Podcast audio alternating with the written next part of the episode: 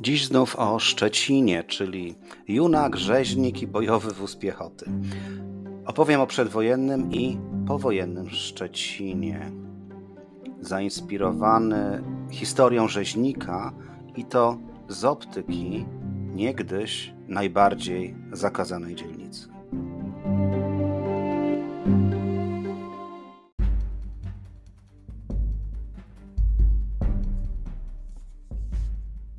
Ryszard Kapuściński powiedział kiedyś: Wszak istnieje coś takiego jak zarażenie podróżą i jest to rodzaj choroby, w gruncie rzeczy nieuleczalnej. Będzie to podcast o podróżach do miejsc niedalekich, o bogatej historii Polski regionu, o miejscach osiągalnych dla każdego i o moich przemyśleniach w historycznych miejscach. Zapraszam, Marcin.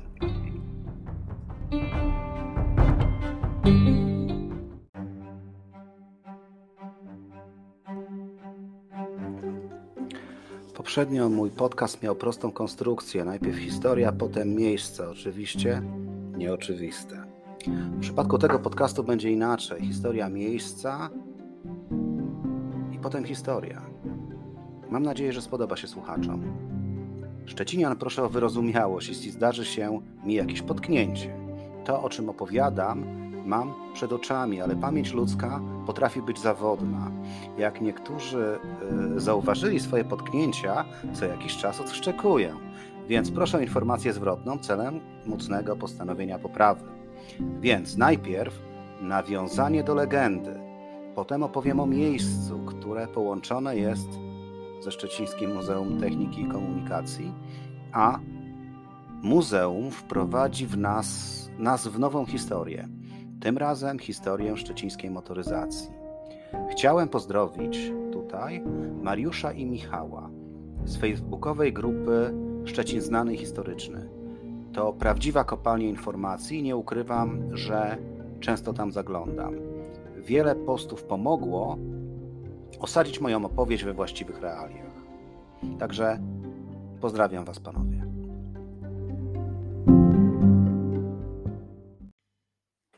W podcasty wkręciła mnie żona, to znaczy w ich słuchanie. I chyba dwa lata temu poleciła mi jeden z odcinków podcastu Marcina Myszki, Kryminatorium. Odcinek o rzeźniku z Niebuszewa. Historia mroziła krew w żyłach. Opowiada najmroczniejszą miejską legendę Szczecina. Legendę Józefa Cypka przez C i Y lub jak kto woli Józefa Cipka przez Z i I, rzeźnika z Niebuszewa. Morderca ten mieszkał na Niebuszewie na przełomie lat 40. i 50. w kamienicy przy ulicy Wilsona 7. Jest to dzisiejsza ulica Niemierzyńska. Jednak ten podcast nie ma być o rzeźniku, tylko o Szczecinie. Jeżeli chcecie poznać historię, została ona opowiedziana przez kilku podcasterów, również kilku youtuberów. Także opisana. Zupełnie sprawnie. O tym powiem na końcu. W swoim artykule na portalu Tropiciele Historii Łukasz Włodarski pisze: Historia zapamiętała Józefa Cypka jako wcielenie największego zła seryjny morderca i kanibal siał postrach na ulicy powojennego Szczecina. Jego ofiarami padały kobiety i dzieci. Mówiono później, że ten niepozorny dziwak i samotnik z ludzkiego mięsa przyrządzał bigos, który sprzedawał na pobliskim straganie. I choć po krótkim śledztwie skazano go tylko za jedno morderstwo, opowieści o jego czynach szybko przeszły do legendy. Ludzie przez długi czas szeptali na ulicy o makabrycznych szczegółach popełnianych przez niego zbrodni. Dziś rodzi się pytanie, czy wszystko to, co wiemy o Cypku, jest prawdą? Opowieść, odpowiedź nie jest już tak oczywista, jak była w dniu, w którym rzeźnik z Niebuszewa zawisł na szubienicy. Był ślusarzem w zajedni tramwajowej, mężem prostytutki, nadużywał alkoholu, swoim kolegom posiadającym stragany na pobliskim bazarze dostarczał mięso. W owych czasach towar deficytowy. Ponoć kości ofiar topił w jeziorze Rusałka lub porzucał w opuszczonych budynkach. Miał słabość do kina i przesiadywał godzinami w kinie Młoda Gwardia. Niebuszewo powstało w szczerym polu na początku XIX wieku. Przez dziesięciolecia, a nawet tuż przed wojną, uważane było za dzielnicę złą, jakby jakieś fatum wisiało. Jednak ostatnie 10 lat zmieniło ją znacznie. Teraz to zabytkowe miejsce z budynkami z przełomu wieku, zlokalizowane blisko centrum. Za chwilę będzie atrakcyjne. Architektów wciąż fascynują rozwiązania urbanistyczne Niebuszewa, mimo że była to dzielnica raczej proletariacka. Obecne Niebuszewo powstało z dwóch dzielnic. Zabeldorf, czyli wieś Zabel, i Greenhof, czyli z niemiecka zielony dziedziniec. Pierwotne Niebuszewo to Zabeldorf na północ od linii kolejowej. Od późnego średniowiecza nad strumieniem, nazwanym rzeką Osówka, budowano młyny, czego pamiątką jest nazwa Doliny Siedmiu Młynów i wodne spiętrzenie w parku Kasprowicza, czyli jeziorko Rusałka. Ostatni z młynów uchował się przy ujściu Osówki do Odry na terenie byłej stoczni. Historycznie więc w 1814 roku kupiec Schleich sprzedał miedziany młyn, właśnie ten ostatni z młynów, dzieląc grunt na niewielkie działki. Następnie sprzedawał je uwłaszczonym chłopom, którzy parli do miasta w poszukiwaniu lepszej przyszłości. Na początku XX wieku Niebuszewo jest centrum rzemieślniczym. Dojeżdża tu tramwaj i są nawet dwa kościoły.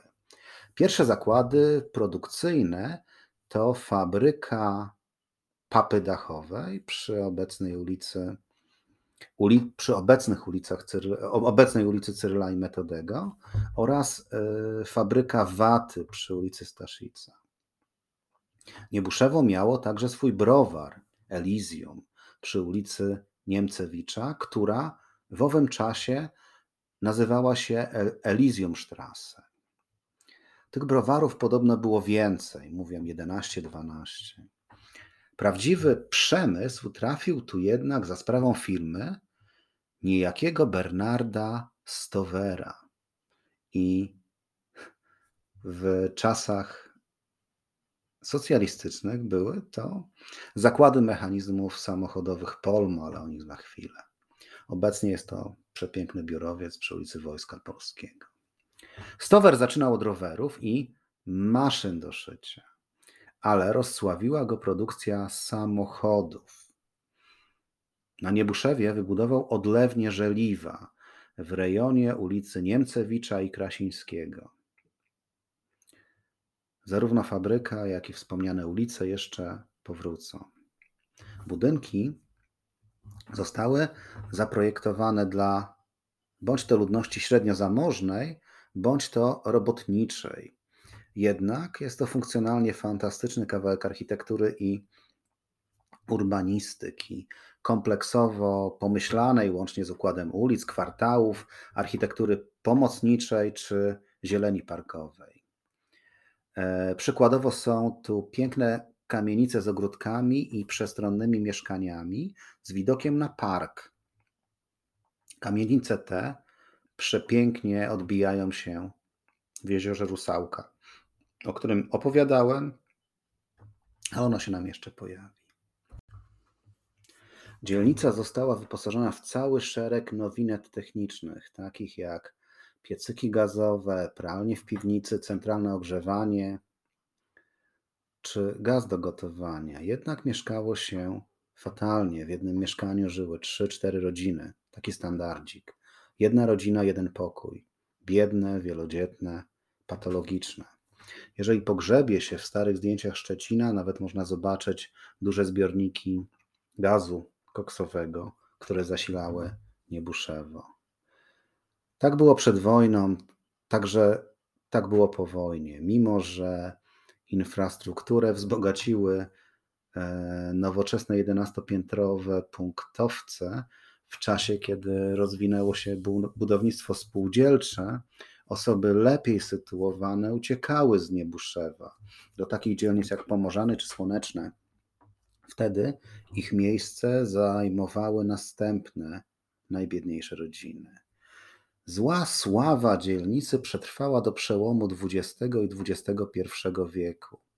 Jeszcze w 2006, gdy po długiej, dłuższej przerwie odwiedziłem miasto, dzielnica jeszcze cieszyła się złą sławą. Na szczęście wszystko się zmienia. W pierwszych miesiącach po wojnie tutaj obok siebie zamieszkały paradoksalnie dwie społeczności. Byli to wcześniej ewakuowani na czas obrony przed armią sowiecką Niemcy oraz żydowscy koloniści Szczecina. Ponoć Polaków było mało. Najwyraźniej względy językowe, jidysz niemiecki, spowodowały powstanie takiej enklawy. Niemcy cały czas mieli nadzieję, że miasto pozostanie w granicach Niemiec, choć e, zaraz po wojnie istniały zarówno polskie, jak i niemieckie władze miejskie. Ciekawe, jak nazywał się niemiecki odpowiednik Piotra Zaręby, pierwszego prezydenta, który, a, powtarzam się, zasługuje na odrębny podcast. Jeszcze w latach 90. wielu starszych e, Szczecinian mówiło o Niebuszewie niemieckie lub żydowskie. Ze względu na duży odsetek mieszkańców pochodzenia żydowskiego, Niebuszewo tuż po wojnie nazywane było też złośliwie Lejbuszewem. A niebezpieczeństwo czaiło się wszędzie. Złodzieje, szabrownicy, pijani żołnierze sowieccy na tle zagubionych ludzi i głodnych dzieci. Jednak konkluzja jest smutna. Zarówno Niemcy, jak i Żydzi stopniowo opuszczali Szczecin i do roku 1958 większość opuściła miasto. Ale nadmienić trzeba, że trochę Niemców w Szczecinie pozostało i spolonizowało się. Mówi się o kilku tysiącach. Na wspomnianej już grupie facebookowej Szczecin znany i historyczny Zbyszek Małecki umieścił ciekawy post o ówczesnych spółdzielniach żydowskich, takich jak spółdzielnia fryzjerów żydowskich, rybak szczeciński, czy też zatrudniający prawie 300 osób wspólny trud z sekcją piekarską, szewską, elektrotechniczną czy szmelcową. I w takiej geografii i w takich realiach działał antybohater miejskiej legendy.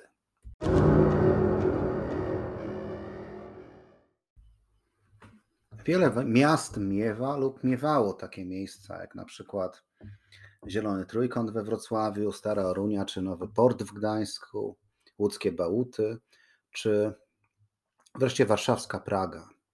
Z czasem stają się one fajnym miejscem do życia. Wiem o czym mówię, bo od roku mieszkam na warszawskiej Pradze Północ. Szczecińskie Niebuszewo i okoliczny kawałek Szczecina warto zobaczyć i można to zrobić szlakiem miejskiej legendy i nie tylko, dokładając pewne rzeczy. E, połączonych kilka punktów e, złoży się w bardzo ciekawą wycieczkę, więc w drogę. Polecam rower. Kiedy w roku 2020 odwiedziłem Szczecin z żoną i znajomymi, pozdrawiam Kasię i Marcina, zresztą architektów, e, w ramach pandemicznego urlopu właśnie użyliśmy tego pojazdu. Akurat udało się wypożyczyć rowery miejskie, co niestety nie było możliwe w 2021 roku i jeden prezydent Krzystek wie dlaczego. Ale może w 2022 będzie już taka możliwość. Zacznijmy od miejsca, w którym mieszkał, czyli ulicy Niemierzyńskiej. Przed wojną Nemitzerstrasse, której w 1945 roku nadano nazwę ulicy Wilsona, zamienioną z kolei w 1952 roku na ulicę Rewolucji Październikowej. Na szczęście 28 lutego 1991 roku znów nosi nazwę ulicy Niemierzyńskiej. Tam, w istniejącym budynku numer 7, mieszkał właśnie Józef Cypek. Budynek wygląda dość mrocznie. Gdzie pracował? Pracował jako ślusarz w zajezdni tramwajowej na pobliskim Pogodnie. Przy ulicy Wojska Polskiego, chyba 200 to jest adres.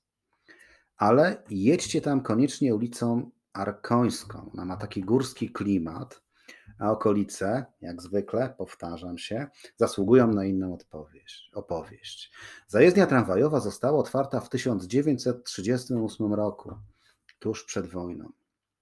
Tereny dzisiejszego Pogodna do Szczecina przyłączył nadburmistrz Friedrich Ackermann, kontynuator dzieła poprzednika Hermana Hakena, dzięki któremu miasto ma na przykład wały chrobrego. On te, o nim kiedyś też powinienem opowiedzieć. Ponownie gwałtowny rozwój miasta przypada na lata 70., epokę Gierka. Wtedy też y, zajezdnie dość znacznie rozbudowano. Na przełomie wieku ona znów nie wyglądała zbyt pięknie. Jednak w połowie lat dwudziestych XXI wieku została gruntownie zmodernizowana technicznie i architektonicznie. Do tego stopnia, że została wyróżniona w ogólnopolskim konkursie na modernizację roku 2015. Wygląda obłędnie, jest warta zobaczenia. Łączy urokliwe, stare, ceglane budynki z nowocześnymi urządzeniami trakcyjnymi. Zapewne w tych ceglanych pracował Cypek.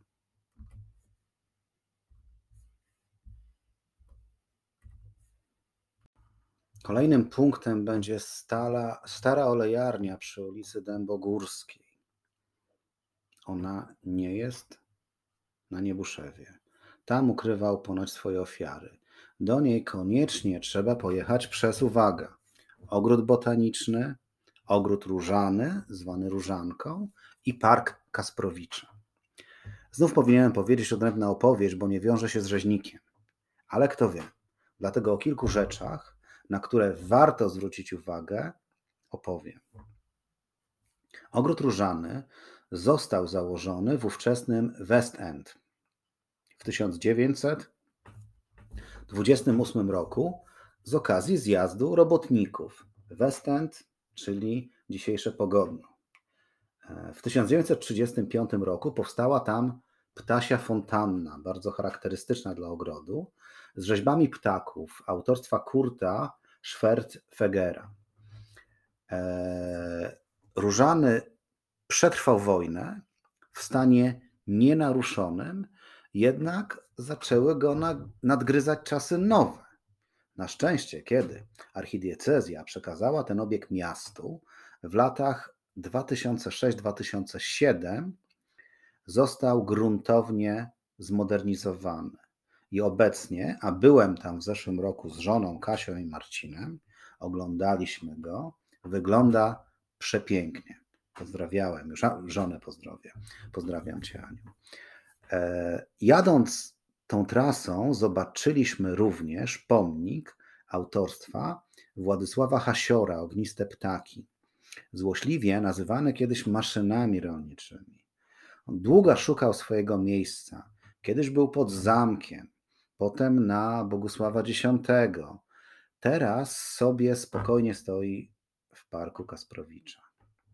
Z parku Kasprowicza, jeżeli będziemy przy tych maszynach rolniczych, złośliwie nazywanych, to jest bardzo ciekawy pomnik. Naprawdę mam bardzo dobre Mam bardzo dobre zdanie o nim, więc jeżeli będziemy stali przy, nie przy maszynach rolniczych, tylko przy e, ognistych ptakach zobaczymy Niebuszewo ze wzgórza i jezioro Rusałka, wspominane kilkakrotnie. Z niego w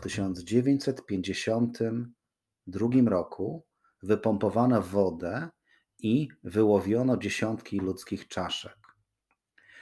Jadąc dalej w kierunku olejarni, miniemy Stocznię Szczecińską i hotel Wulkan. Bardzo dobra, bardzo dobry przykład adaptacji czy modernizowania starych budynków do nowych potrzeb.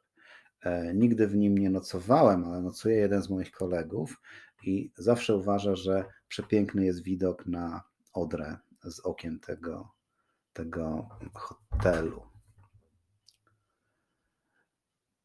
Hotel Wulkan.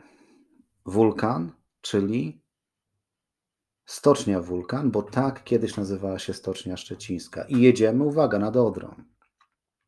Starą drogą prowadzącą do Polic. Mocno industrialną częścią, industrialną trasą doceniamy, docieramy wreszcie do stałej olej, olejarni, która, tak jak mówiłem, pojawia nam się w legendzie o rzeźniku. Stara olejarnia przy ulicy Dębogórskiej 33 to dawny młyn przemysłowo-handlowy, który powstał w 1837 roku z czerwonej cegły, zdobiony neogotyckimi detalami, pierwotnie składający się z trzech części. Podczas wojny budynek uległ częściowemu zniszczeniu. Ocalał masywny budynek produkcji. Po wojnie mieściła się tam ponownie olejarnia produkująca olej rzepakowych, a później fabryka szczotek połowie lat 90. budynek został opuszczony. Wygląda dalej monumentalnie pięknie. Ponoć są plany jego zagospodarowania. Niektórzy twierdzą, że był tam po wojnie hotel dla żołnierzy sowieckich, ale jakoś mi to nie pasuje. Fakultatywnie można jeszcze popedałować do wieży Bismarka, a ona na 100% jest na inny podcast. O wieżach Bismarka opowiadałem przy okazji żagania. Z Nadodry wracamy do Niebuszewa. W historii rzeźnika brały udział opuszczone wówczas budynki, które stały w 1954 roku, stały się budynkami Akademii Rolniczej, później za Chodniopomorskiego Uniwersytetu Technologicznego. I tu nie jestem pewien, gdzie to było. Bardzo pasują mi budynki z okolic e, ulic Broniewskiego i Judyma, obecnie warsztaty ZUT, bo była tam kiedyś elektrownia jest strumień wodny zasilający młyn, więc jest gdzie wrzucić szczątki. E, do filmu się nadaje, ale może historia działa się tylko w piwnicach obecnego budynku ZUT e, przy ulicy Słowackiego. Ale mm, na Słowackiego raczej e, warto pojechać, żeby fakultatywnie zobaczyć tak zwaną Willę Nelego przy ulicy Słowackiego 3, zbudowaną w 1880 roku. Jej właścicielem był Willem Meyer, do którego należał niedaleko położony browar Johannisberg, a kino Młoda Gwardia, później kino Polonia. Kino było na Niemierzyńskiej spaliło się, a właściwie spaliła się tylko jedna jego ściana. Ponoć okoliczna dzieciarnia tam się bawiła, bo widok był dość osobliwy. Fotele kinowe za gruzami po ścianie. E, więc koniec końców kina już nie ma.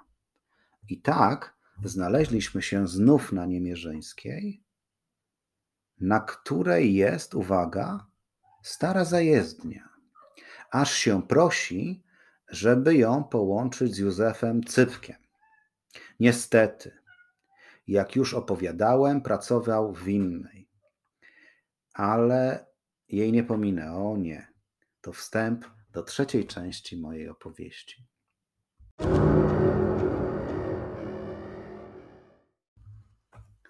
Zapaleńcy ze Szczecińskiego Towarzystwa Miłośników Komunikacji Miejskiej bili na alarm że stare szczecińskie tramwaje zostaną wyzłomowane, Mówimy tu o tramwajach z Chrzowskiego Konstalu, z których ostatni wycofany został z ruchu w 2004.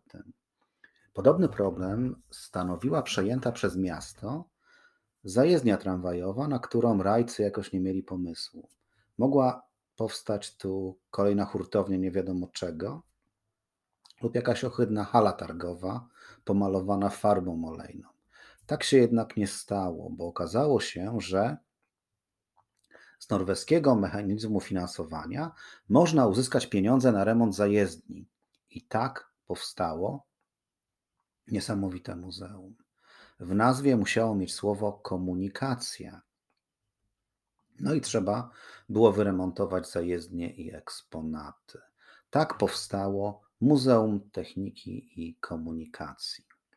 Jak podaje samo muzeum do użytku, e, zajezdnia została oddana w 1913 roku wraz z podstacją oraz budynkiem administracyjnym. Jest to jeden z piękniejszych tego typu obiektów w Szczecinie, dzięki spadzistemu dachowi z przeszklonym, e, przestronnym frontonem, zdobionym dużym zegarem. W muzeum zobaczymy rzeczy związane ze szczecińską komunikacją. Na przykład autobus Jelcz o numerze 706 RTO na licencji czeskiej Skody, który fizycznie został zmontowany z trzech wraków, które zostały odnalezione przez członków Szczecińskiego Towarzystwa Miłośników Komunikacji Miejskiej. Jeden rzewiał na placu w Skolwinie, drugi w Gryfinie, a nadwozie zostało znalezione w Opalenicy koło Poznania. I ten autobus, e, myślę, że 706 RTO niewiele słuchaczom powie, ale to jest tak zwany ogórek, który wyglądał z przodu i z tyłu tak samo. Natomiast w muzeum zobaczymy kilka innych ciekawych kolekcji. Na przykład jednoślady PRL, gdzie moją szczególną uwagę skupił motorower Kadet, którego mój najdawniejszy przyjaciel zbój był szczęśliwym posiadaczem. Jeździł nim w lustrzanych okularach. Było to w połowie lat 80. Ze zbójem chodziłem do podstawówki i liceum. Nawet studiowaliśmy w tej samej Alma Marine Mater, choć na innych wydziałach. Dociekliwym powiem, że na że choć na innych wydziałach specjalność wojskową mamy tę samą, dowódca działu elektromaszynowego, więc pozdrawiam zbuja, wiem, że od czasu do czasu mnie słucha. Jest tam też kolekcja motocykli II Rzeczpospolitej, Motoryzacja PRL, bardzo ciekawa wystawa, gdzie możemy na, na przykład zobaczyć Mikrusa, słynny polski samochód kieszonkowy, zasilany silnikiem z pompy strażackiej. Zobaczymy również w muzeum wystawę poświęconą różnym szczecińskim specyfikom. Między innymi kasetom Viscord z okolicznej fabryki włókien chemicznych, której komin zobaczycie jeszcze wjeżdżając od Szczecina z autostrady A6. Jeansa modra z dość specyficznego materiału zwanego Teksasem. Uwaga, był niespieralny. Także paprykarzowi szczecińskiemu, który był polskim patentem i wynalazkiem pochodzącym rdzennie z Afryki, z czasów, gdy polskie trawlery łowiły tam ryby. Był połączeniem pasty pomidorowej importowanej z Bułgarii i Węgier oraz ryb łowionych na łowiskach Namibii przy Walvis Bay oraz ryżu. Paprykarz podupadł w latach 80., kiedy służył do utylizacji odpadów z produkcji rybnej typu ości, głowy, kręgosłupy i łączony był z kaszą pęczak w miejsce ryżu. Uwaga, mój kuzyn ze Szczecina, pozdrawiam Rafała, zjadał go na ciepło. I wreszcie pasztecik szczeciński. E, kiedy, kiedy opowiadałem, żeby zajechać na ulicę Wojska Polskiego, chciałem powiedzieć, że powinno się zajechać tam na lunch, no ale e, przy okazji handlu dość nieciekawego pochodzenia mięsem przez rzeźnika, no trudno polecać, e, polecać lunch przy okazji takiej podróży. Natomiast czym był pasztecik szczeciński? W 60 latach pojawiła się tu maszyna, maszyna, która robiła specjalne pieczone pierogi dla armii ukraińskiej. I ta maszyna, która piekła te pierogi, została zaadoptowana pod koniec lat 60. na cele komercyjne i komercyjnie w Szczecinie zosta- e, zaczęto sprzedawać tak zwane paszteciki szczecińskie. Pierwszy punkt znalazł się na ulicy Wielkiej, czyli dzisiejszej Wyszyńskiego. Drugi punkt z pasztecikami znajduje się, znalazł się wtedy na ulicy Wojska Polskiego. Pamiętam, kiedy wielokrotnie przyjeżdżałem do Szczecina z mamą, to był mój rytuał. Mamo, musimy pójść na pasztecika. Pozdrawiam mamę. Pamiętam, jak byliśmy w Szczecinie trzy lata temu, to oczywiście nie mogliśmy sobie odmówić pasztecika na Wielkiej. O, przepraszam, Wyszyńskiego. Ale w końcu w muzeum jest kolekcja samochodów Made in Szczecin, Stower oraz kolekcja motocykli Made in Szczecin. I teraz znów trochę historii.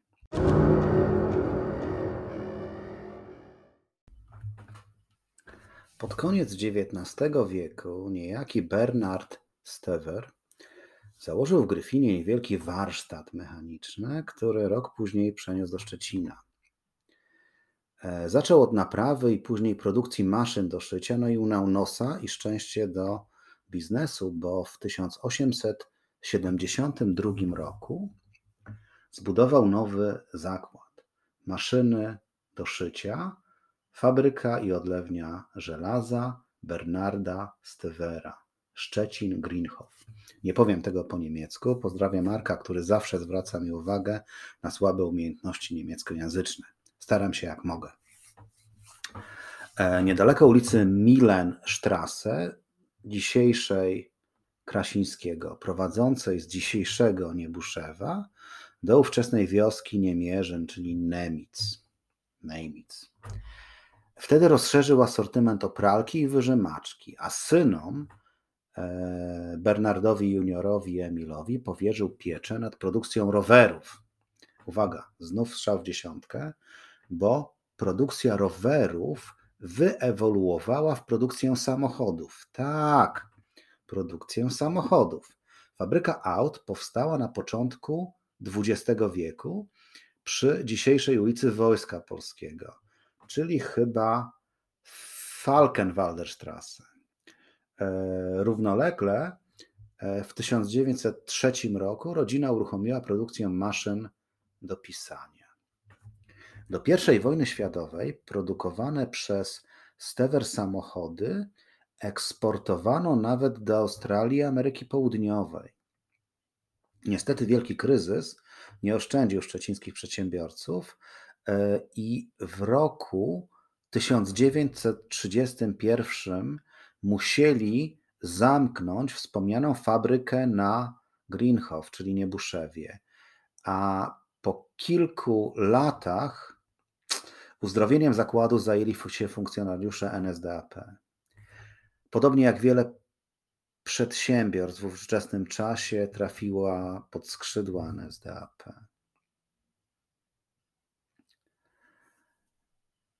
Stowera uratowały zamówienia na potrzeby Armii III Rzeszy, a konkretnie produkcja lekkich terenowych samochodów osobowych LG PKW.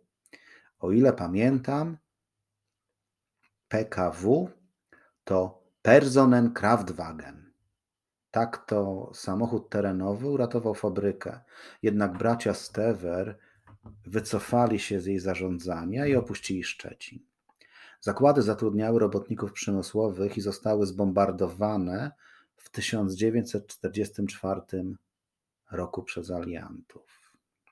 Ogółem do 1945 roku w zakładach zbudowano około 40, około 40, 40, 40, e, znowu nie wiem jak powiedzieć i pewnie, pewnie się będziecie ze mnie śmiali, około 40 tysięcy różnych pojazdów.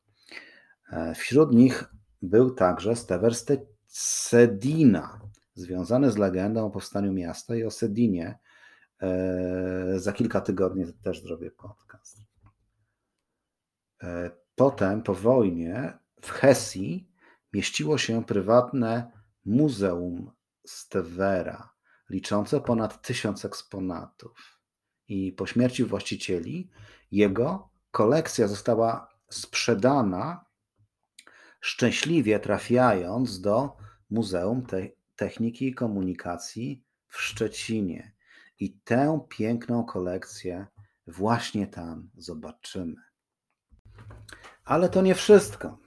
Po wojnie w 1946 roku na terenie byłych niemieckich zakładów Steverwerke AG powstała filia fabryki Ursus, przekształcona później w fabryce, fabrykę okuć i sprzętów metalowych, aby w 1951 roku e, przemienić się jeszcze raz na szczecińską wytwórnię sprzętów metalowych, produkującą m.in. łóżka, fotele dentystyczne, szafy, wózki. E, tam całą kadrę techniczną e, stanowiło kilku techników. Zapewnie funkcjonowaliby dłużej, ale w kwietniu 1955 roku fabryka zostaje przekazana do resortu motoryzacyjnego, czyli najprawdopodobniej przeszła okres niepewności, takiej niepewności, czy Szczecin będzie nasz, czy ich, czy będzie trzecia wojna i tak dalej, i tak dalej. Tam zapadła decyzja o uruchomieniu produkcji motocykli Junak M07. To był rozwój zakładu. Młoda kadra inżynierska o pracowała szereg wariantów rozwojowych, z których część nawet była wprowadzona do produkcji. Jednak ten rozwój technologii nie potrwał długo, bo już w 1964 roku, czyli uwaga, produkcja Junaka trwała tylko 9 lat.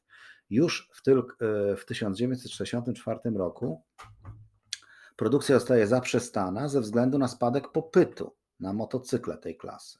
Właśnie tu nasuwa się pytanie, może nie każdy potrzebował motocykla z czterosuwowym silnikiem. I na marginesie powiem, że to był jedyny produkowany w Polsce motocykl z silnikiem czterosuwowym. Ale legenda pozostała. Junaki także możemy zobaczyć w tym fantastycznym szczecińskim muzeum. Dziś budynek, tak jak już powiedziałem, dziś budynek po zakładach Polmo jest w rękach dewelopera, który stworzył dość ładny biurowiec. Tam wcześniej oczywiście były jakieś robione wały do malucha, w tym Polmo Szczecin. Jakoś to się kulało, ale w każdym razie no, polska motoryzacja dość mocno zmieniła swój profil e, po czasach słusznie minionych. Taka to jest krótka historia motoryzacji szczecińskiej, czyli legendarny Junak pochodził ze Szczecina. Nie każdy o tym wie.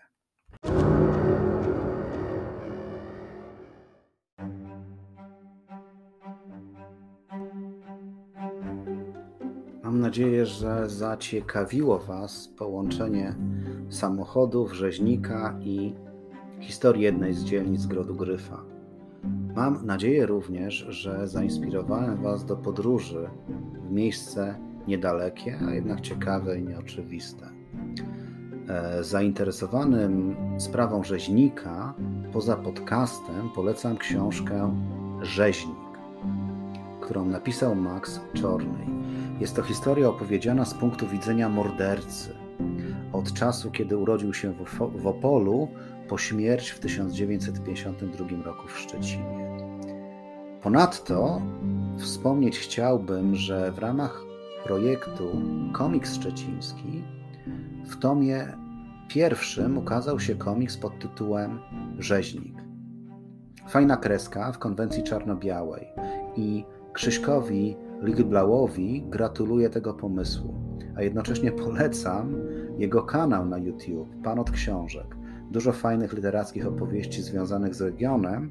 No i dzięki Krzyśkowi właśnie, na przykład poznałem książkę Sediną, także, także naprawdę Krzysiek robisz bardzo dobrą robotę.